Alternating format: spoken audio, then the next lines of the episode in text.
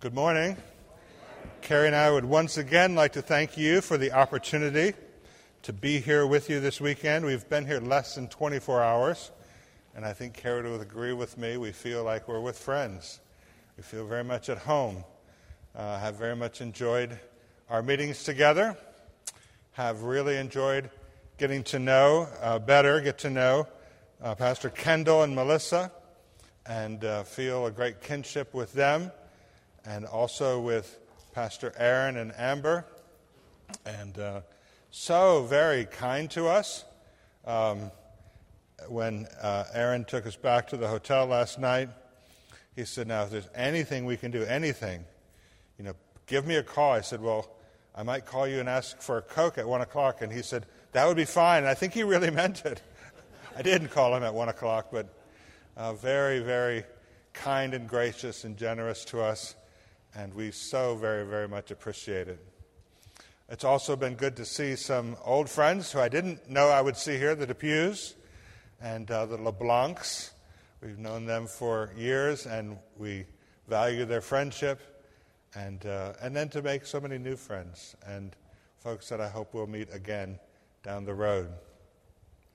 When I was a younger man, I've been engaged in missions in some way or another, really, all my adult life. But when I was a younger man, I purposely avoided speaking from mission passages or from passages that were familiar passages regarding mission, because it just seemed like they had been preached over and over again. And I really thought, there's nothing more I'm going to add to that. But as I got older, I started looking at those passages, and I began teaching and looking more deeply into the text itself, and realized sometimes there's stuff in those passages that may have been not overlooked, but may not have been brought out fully. And so I've gone back to a lot of those passages. And one of those is the one I want you to turn to today. We've already had that passage read in our hearing in Matthew 28. We think of this as the Great Commission, and that's appropriately titled. It is a great commission from Jesus to his disciples and through his disciples to us to take the gospel to all the world. As soon as I say turn to Matthew 28, in a missions-type meeting like this, I'm sure that many of you, the wheels start turning, and you think, what could I possibly learn from this passage I haven't already learned? It's probably been preached here from this pulpit in this room many, many times. I have no doubt of that. I don't know if I'll add to that. Maybe I'll just refresh our memory. But I do want us to look at what is happening in that text and really try to think through together the flow of the text to understand precisely what Jesus is communicating in the context of the moment to those disciples. So when we look at Acts chapter 28, of course we know that's the chapter of resurrection. Jesus rises from the dead.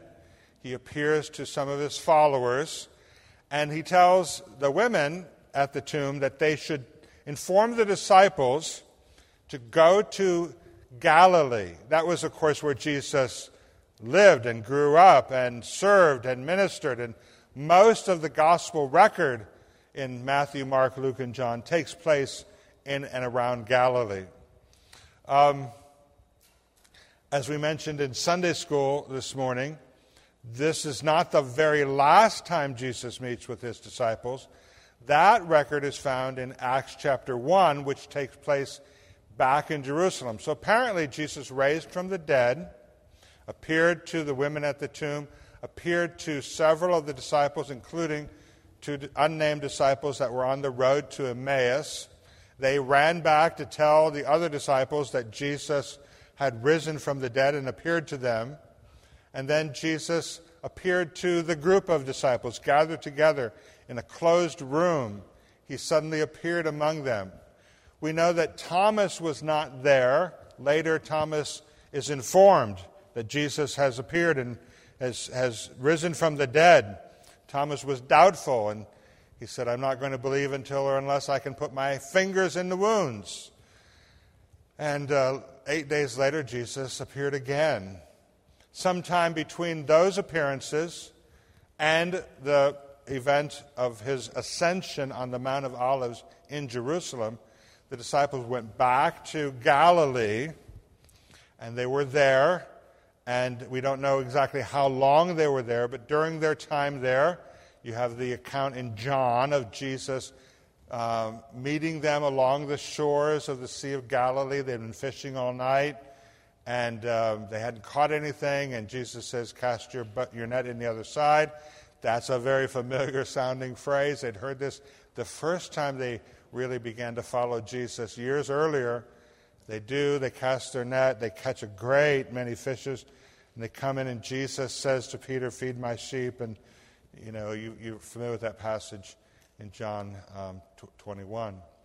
But in that time frame, somewhere in that time frame, Jesus appears to his disciples in what we know as the Great Commission passage in Matthew 28.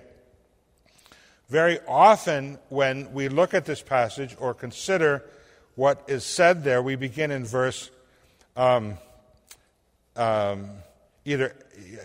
verse 18, Jesus came and said, all authority in heaven and earth is given unto me, and then the commission itself, verse 19, go and make disciples. But I purposely want us to back up a few verses and begin looking in verse 16, because I think the context, the moment, the situation really matters in this case for our better understanding of what's taking place in verse 19. So in verse 16, it very specifically tells us the 11 disciples went to Galilee, to the mountain to which Jesus had directed them.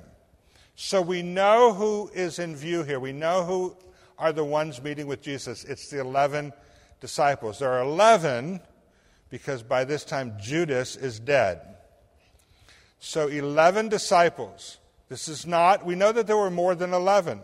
At one point, Jesus sent out 70 disciples in pairs to go and evangelize. We know that there were other disciples who followed Jesus regularly from town to town, village to village. So this is the core group. These are those who are named as his disciples, and later we think of them as the apostles. And so they have an appointment with Jesus.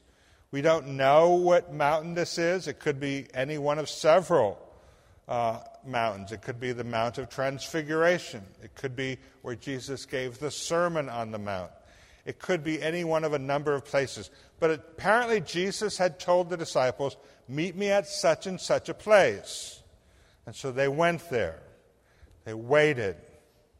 And then verse 17 tells us, when they saw him, they worshiped him, but some doubted.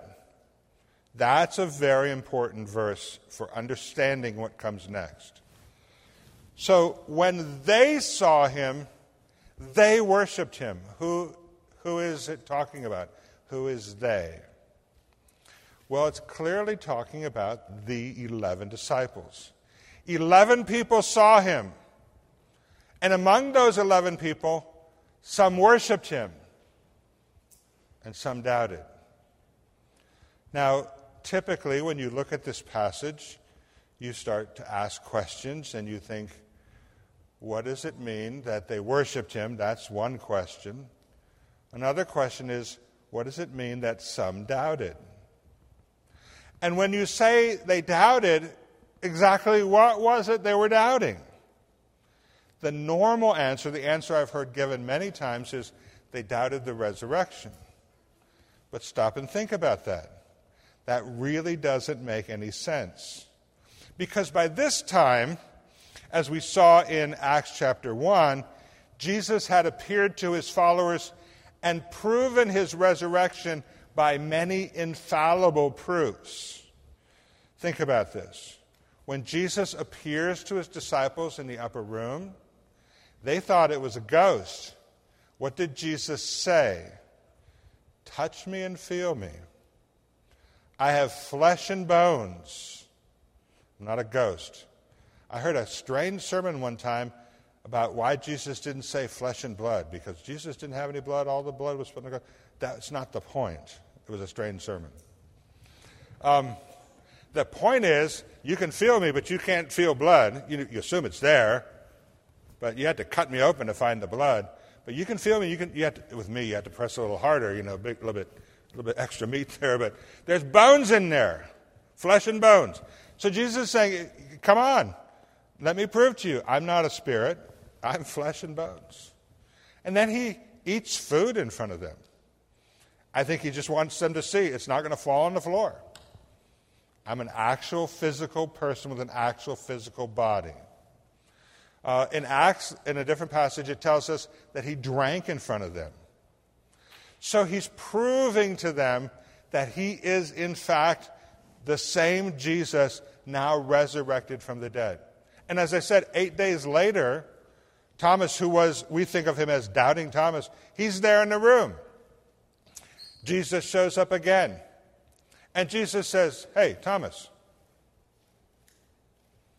come over here. Put your fingers there. Here are the wounds. Go ahead. Or the wound on the side. Go ahead, Thomas. Put your finger in there. Apparently, Thomas doesn't do it. You know what Thomas does? He falls flat on his face. And he says, you are my Lord. You are my God. Yeah. So there's no disciple on the mount in Galilee in Matthew 28 who doubts the resurrection. That doesn't make any sense. But apparently in this context, in the verse itself, you have the juxtaposition of the worshipers and the doubters. So whatever the doubting is, it's put in contrast to worship. Are you with me? During Jesus' lifetime, have you ever talked to a Jehovah's Witness? Jehovah's Witness will tell you that Jesus was never worshipped. And you want to say to them, have you actually read the New Testament? Have you actually read the Gospels? There were many times where Jesus was worshipped. He received worship many times before the crucifixion. But now something is shifted just a bit. Because now you have a man.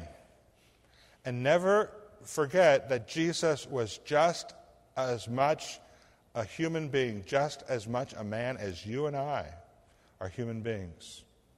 He was every bit God as God the Father, but he was every bit as human as you and I. And Jesus, the man, is now resurrected, glorified. The glorified, resurrected God-man appears to his disciples on that mountain, and some worship him. I feel quite certain that one of those was Thomas. Didn't take any thought for Thomas to fall down and worship him. But Thomas understood what all the disciples understood, maybe in concept, which is, you are the anointed one. You are the Messiah. You are the Son of God. But Thomas understood you are God himself. Now, ask yourself, how would a Jewish person worship God? We see this in the Old Testament, in various places in the Old Testament. What does Jewish worship look like? I'm not talking about attitude. I'm talking about actual physical worship. Obviously, there's sacrifice and so forth. But when a Jewish person wants to express their submission, their fealty to God, which is what worship is, it's an act of submission, it's an act of joyful rendering of myself wholly to God. When a Jewish person would do that, typically there were three ways to show that worship. One, as I've already mentioned, is to fall flat on your face. You see some of the prophets falling flat on their face in the presence of God. Another is to raise holy hands. Lift up your hands in the presence of God. Another is to fall on your knees, and you see that often in the Old Testament as well. I think it would be helpful for us if we look closely at the word used here for doubt. Like English and every other language, you can express an idea with a variety of words. In English, we could say doubt, we could say uncertain, we could say fear, depending on what we're trying to communicate. And it would be the same in the language of the New Testament, which is Greek. But there's a word used here which is specific. And it might be helpful to know that that specific word is only used one other time in all the New Testament. There were other words about uncertainty and what we could translate doubt, but this word is only used one other time. I'm going to read to you where it's used and see if you can figure out what's happening. Jesus immediately reached out his hand and took hold of him, saying, "Oh, you of little faith, why did you doubt?" Do you remember that passage?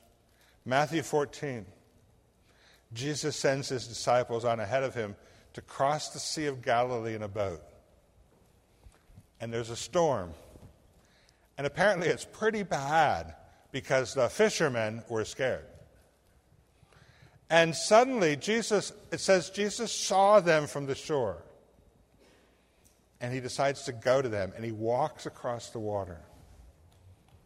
And when he gets there, they're afraid. They're even more afraid. Bad enough that we're in the middle of a storm, we think we're going to drown. Now there's a ghost walking across the water. And as Jesus comes near, he says, "Don't be afraid, it's me." And Peter says, "Lord, if it's you, let me come to you." Oh, we get all over Peter because we say he's so impetuous. Our daughter-in-law posted something on Facebook yesterday. We have two grandchildren who live in Japan, far, far away. My son is a Marine officer over in Japan. And they have two kids, almost five, and three. And she said, "Look at this video and see if you can tell which one is the intrepid, fearless one, and which one is the I'll check out every aspect of the bicycle before I'll ride it." So you see our grandson Oliver sitting on the bike, just kind of barely moving. It's one of these bikes with no pedals, the little thing they use.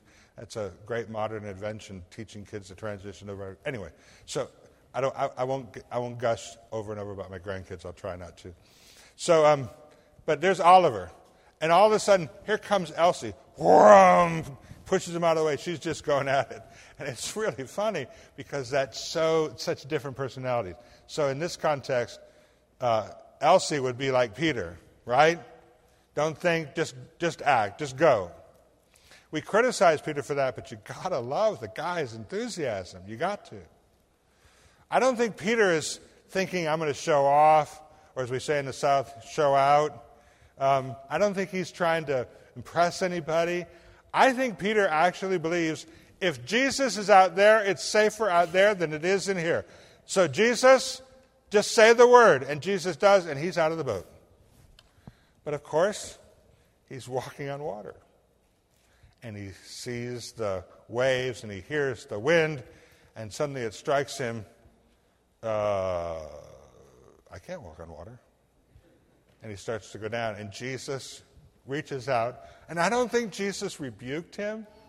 I think Jesus looked at him like I would look at Oliver and say, "Oh, buddy, why are you afraid? I'm here. I mean, you still don't get it. I'm here." And the word Jesus uses is the same word that is used in Matthew 28, translated doubt in both cases. This word doubt, not in your New Testament, but in first century literature, this word doubt is a very descriptive word. It could be translated to waver or to be unsteady. In fact, not in your New Testament, but in other first century literature, it's used to describe someone who's drunk. You've perhaps had the misfortune of being around someone who's drunk, right? And they're unstable. They look like they're going to fall at any moment. That's exactly the picture. And you can easily picture Peter on the water. And Jesus says, "Peter, why are you so unstable? Why are you wavering? Why are you doubting?" That's the word that Matthew chooses to use to describe the scene in Matthew 28. So some of those disciples, some of those 11 disciples who knew Jesus better than anyone, who had Jesus' resurrection proven to them more than anyone, some of them worshiped. And when they worshiped him, they were worshiping him for who they knew him to be. They were worshiping him as God.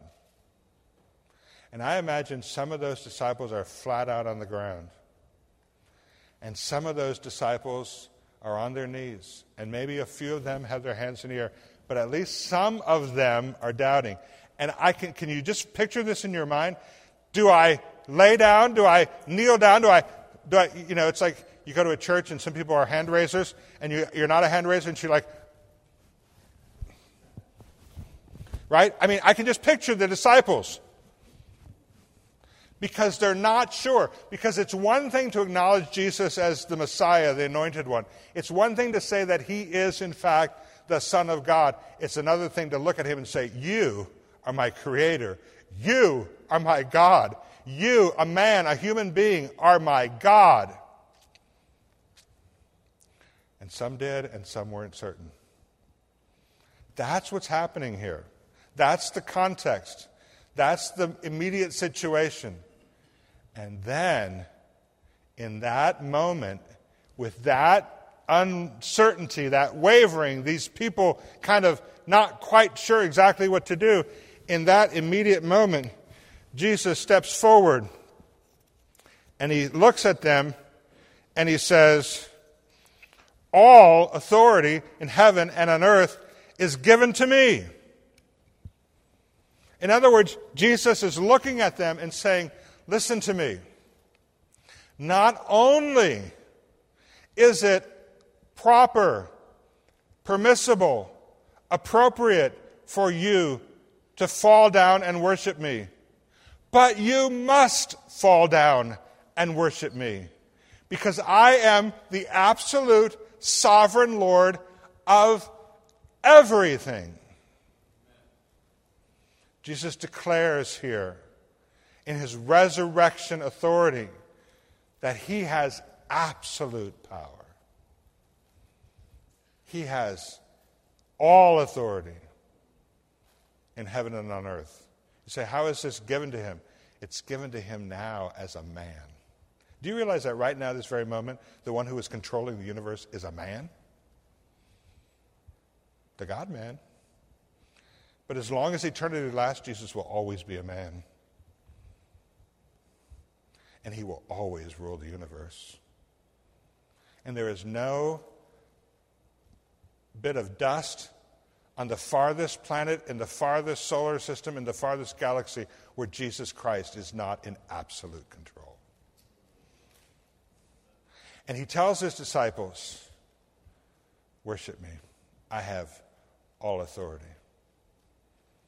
And therefore, because humanity owes me their worship, you go and make disciples. That's the context of the Great Commission. So before Jesus' resurrection, he accepted worship. After his resurrection, he demands worship. You have no choice. We know that every human being ever born will someday bow their knee to Jesus Christ as Lord. If they don't do it willingly in this life, they will do it by force at the great judgment. But every tongue will confess that Jesus Christ is Lord. So Jesus tells his disciples, here's the new reality. I'm the sovereign controller of everything. Therefore, because of that, on that basis, now, go make other disciples. Why should they go make other disciples? Because there are people who are not yet worshiping the sovereign King of the universe. Why do the Depews go to a place like Argentina to spread the gospel of Jesus Christ? Because there are Argentines who are not yet worshiping Jesus Christ. Look, the songs we sang this morning They fill us with joy and hope and satisfaction as we sing out worship to our King, to our Savior, Jesus Christ. That's why we were created. That's why we exist, to bring glory to the Father and to bring glory to the Son, to raise our voices and say, Jesus is in fact King. And the day you recognize that, and the day you come and you bend your knee and you say, yes, Jesus, I surrender, I give up, I stop trying to save myself, I turn myself wholly over to you, that's the greatest day of your life. That learning to worship Him is the greatest freedom and liberation and joy that can possibly be experienced. Worship is not some sort of a set of specific activities and a certain kind of song and a certain sort of service, and if we package it all up just right, then God will be happy. Worship is when we come and whether individually or corporately, we surrender ourselves, we joyfully say, yes, Jesus, yes. He's worshiped, and He deserves that worship. And it brings us satisfaction and joy. And I've heard people say, worship is not about emotion. What?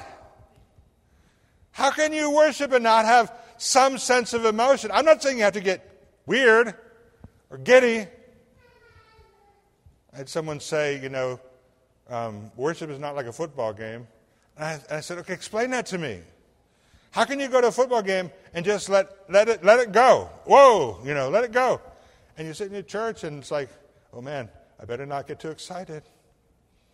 God won't be happy. Oh, I promise you God will be happy. Okay. So worship is joyfully, enthusiastically, wholeheartedly submitting to Jesus Christ. But there are lots of people in your neighborhood and in countries all around the world, they don't even know the name of Jesus Christ. I remember the first time I went to Cuba, I had some gospel. I want to tell you the story of how I got the gospel tracts through customs. I didn't sneak them in. It was a God thing. They knew what I had and they let me take them. But I was trying to give them away, and there was these boys playing marbles. So I stopped to watch them play marbles and then asked if I could play marbles with them, which they probably thought was weird because why is this cracker wanting to play marbles with kids on the street? But I did, and I lost. And then I said, boys, can I ask you a question? And they said, okay. I said, do you know anything about Jesus? Jesus Christ. Jesucristo. No. Who is He? I said, Jesus. You've never heard of Jesus. And the kid says, is he a baseball player? I said, oh no. He's God. Really? And I talked to them a little bit. I gave them a gospel paper. And they ran off. And then there was another group that they had shared their gospel papers with, and then another group that those people had shared their gospel papers with. And I thought, I didn't really do anything here. All I did was talk to little boys and give them a gospel paper. Right? They want to tell others about what they've just heard about Jesus. At any rate, there are people like that all around the planet. But what surprises me? There are people in America. I meet people in America who don't know anything about Jesus. Nothing. But Jesus deserves their worship. Jesus has earned the right to be adored and served and loved by every person who's ever lived. And so Jesus tells His disciples, go and make disciples. Make disciples is one word in the original language. It just means do what I did to you. Obviously, you have to go. There's some imperative in going. The main verb is make disciples, but you have to go if you're going to make disciples. You have to go somewhere. Maybe it's just in your own family, or maybe it's in your job, or maybe it's across the street, or maybe it's across the world. But you're going to make disciples among all the peoples of the world, among all nations, among all the ethnicities is the idea. And making disciples looks like this. You baptize them in the name of the Father, the Son, and the Holy Spirit. Why do you baptize them? Well, you know, baptism didn't start with this verse. The Jewish people baptized people for a long time before this. In fact, we know John the Baptist came baptizing. It wasn't Christian baptism. It was essentially Jewish baptism. Why did the Jewish people baptize? Well, they baptized, and by the way, they baptized by immersion. I won't go and get stuck on that, but the Jewish baptism was by immersion. And it was intended for proselytes, for converts to Judaism, to show that you were abandoning the old life and washing yourself of being a Gentile, basically.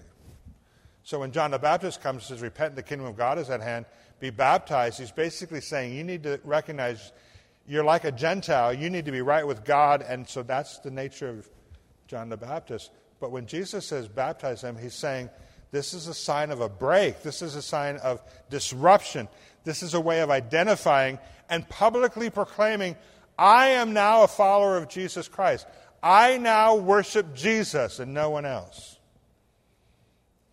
In our circles, in our experience in America, this is not a bad thing. It's just because there is a history of Christianity in America, baptism is sort of taken for granted. And sometimes even little kids are baptized, and it's just sort of a rite of passage. It's something you do at a certain point to show that you're a Christian, and that's not a bad thing.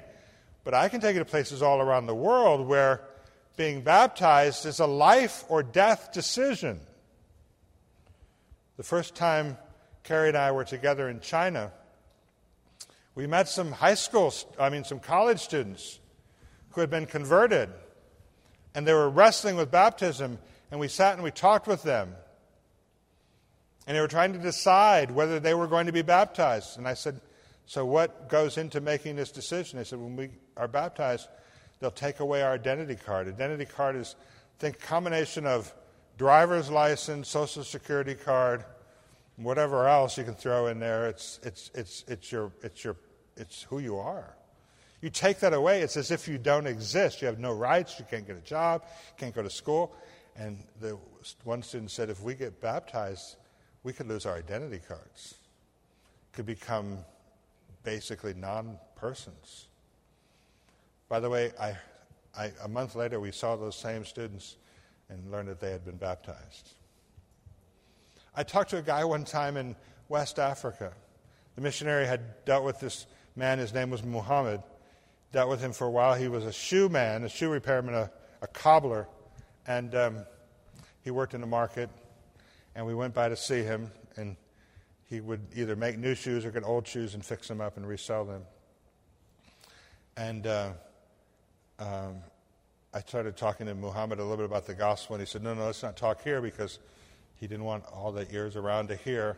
So we met later outside the market and went through the gospel, and Muhammad listened and he agreed. And he said, the missionaries have told me all this. He said, I believe everything you're saying. And I said, Muhammad, he was 40 years old, by the way. I said, Muhammad, are you ready to believe Jesus and to embrace the gospel? He said, will I have to be baptized? I said, yes. He said, I'm not ready. I said, why are you not ready? He said, the day I accept Jesus, my father will disown me and may kill me. That's not uncommon in the Muslim world. Even in this area, you've known people. Some of you may be this person. You were raised Roman Catholic. The day you come to faith and you're baptized as a believer in Jesus Christ, people disown you. People won't have anything more to do with you. Sometimes your family will just cut you off. It happens. When we had converts in our little church, I mentioned before, my first ministry out of college was a church planter among Hispanics in Tampa, Florida. When we had people baptized, we made a big deal out of baptism. We printed invitations. And they were nice, well-done invitations. Here, send these to your family, send these to your friends. And when we did a baptism, we'd have a crowd of people. It's like, we want to come see, what is this all about? And it's Latin America, it's Hispanic, so everybody's Catholic, right? And you have all these Catholic people out in the audience. And it was beautiful. We'd explain to them baptism, what it means to really follow Jesus. And then the person would give their testimony. And then we'd feed them, which also helped bring the crowd. But it was beautiful, right? So baptism is a big deal. It's a way of saying, I have decided to follow Jesus. I'm turning my back. I worship him. I don't worship anything else. I worship Jesus. So baptize them and then teach them to obey, to follow. And then Jesus says, I'm going to be with you. So he sends them out into a hostile world. He had told them before, you're going to go out and they're going to hate you. If they hated me, they're going to hate you. You're going to suffer. It's interesting, on the day of Paul's conversion, Jesus told him he was going to have to deliver him from the Gentiles. And over again, every time Jesus appears to Paul in the book of Acts, he tells him, oh yeah, by the way, you're going to suffer some more. Every time Paul delivered the message of salvation to Gentile converts, he would remind them, and by the way, through much tribulation, you enter the kingdom of God. That's normal. We're the ones who are not normal. I was teaching a group of, they were Middle Easterners in Lebanon 7 or 8 years ago, outside of Beirut. And in this group of about 40 people, there were Lebanese, Syrians. They're all Arabic speakers. So Lebanese, Syrians, Egyptians, Iraqis, Sudanese, and probably some others I'm forgetting, Jordanians. And at one point, we were teaching, it was a week-long thing, and I obviously don't speak Arabic, but with a translator. And so they decided to take a break and have some testimonies. And so one guy, a Syrian guy, got up. This is right when the war was starting in Syria, the civil war.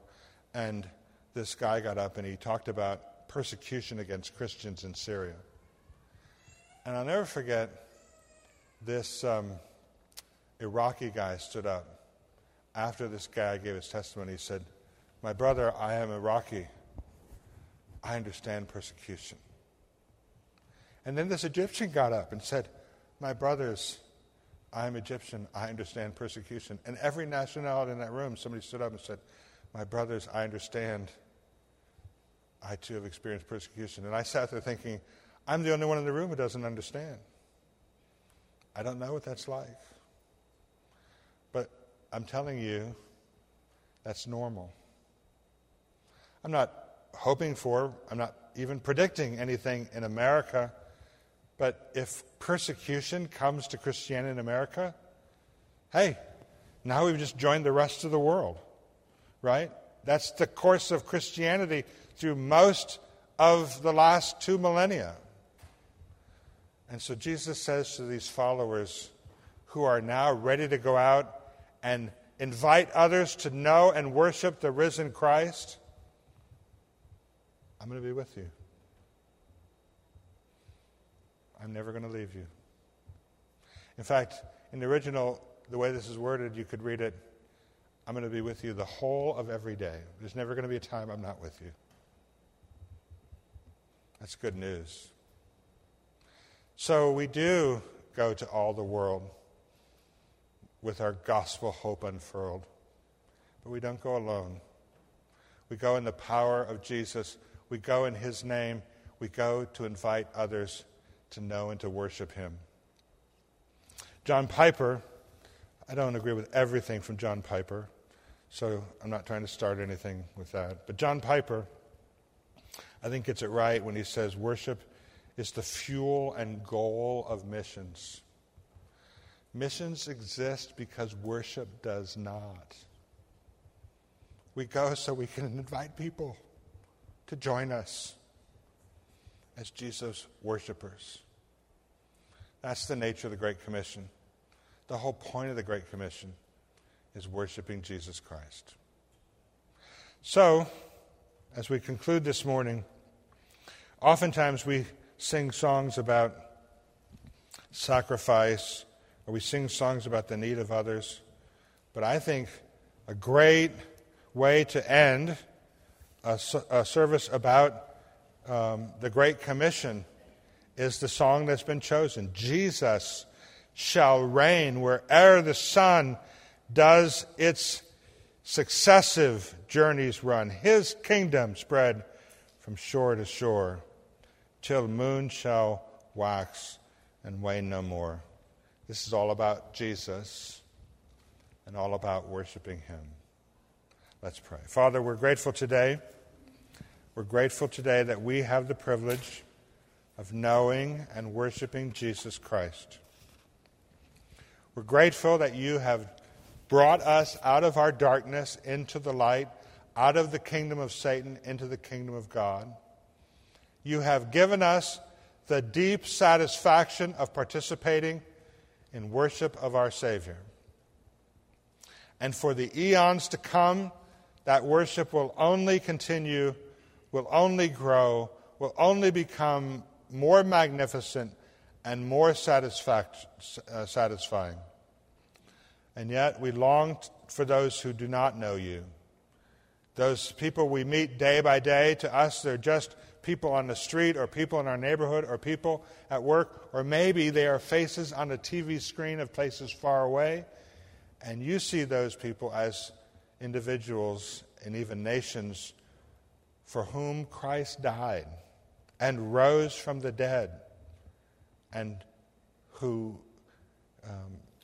by virtue of his authority should be worshiping him. And so we pray that you would send laborers and that you would use us in supporting and fostering and encouraging and praying for those who go to bring the good news of the gospel, the message of worship of Jesus Christ. We pray in his name. Amen.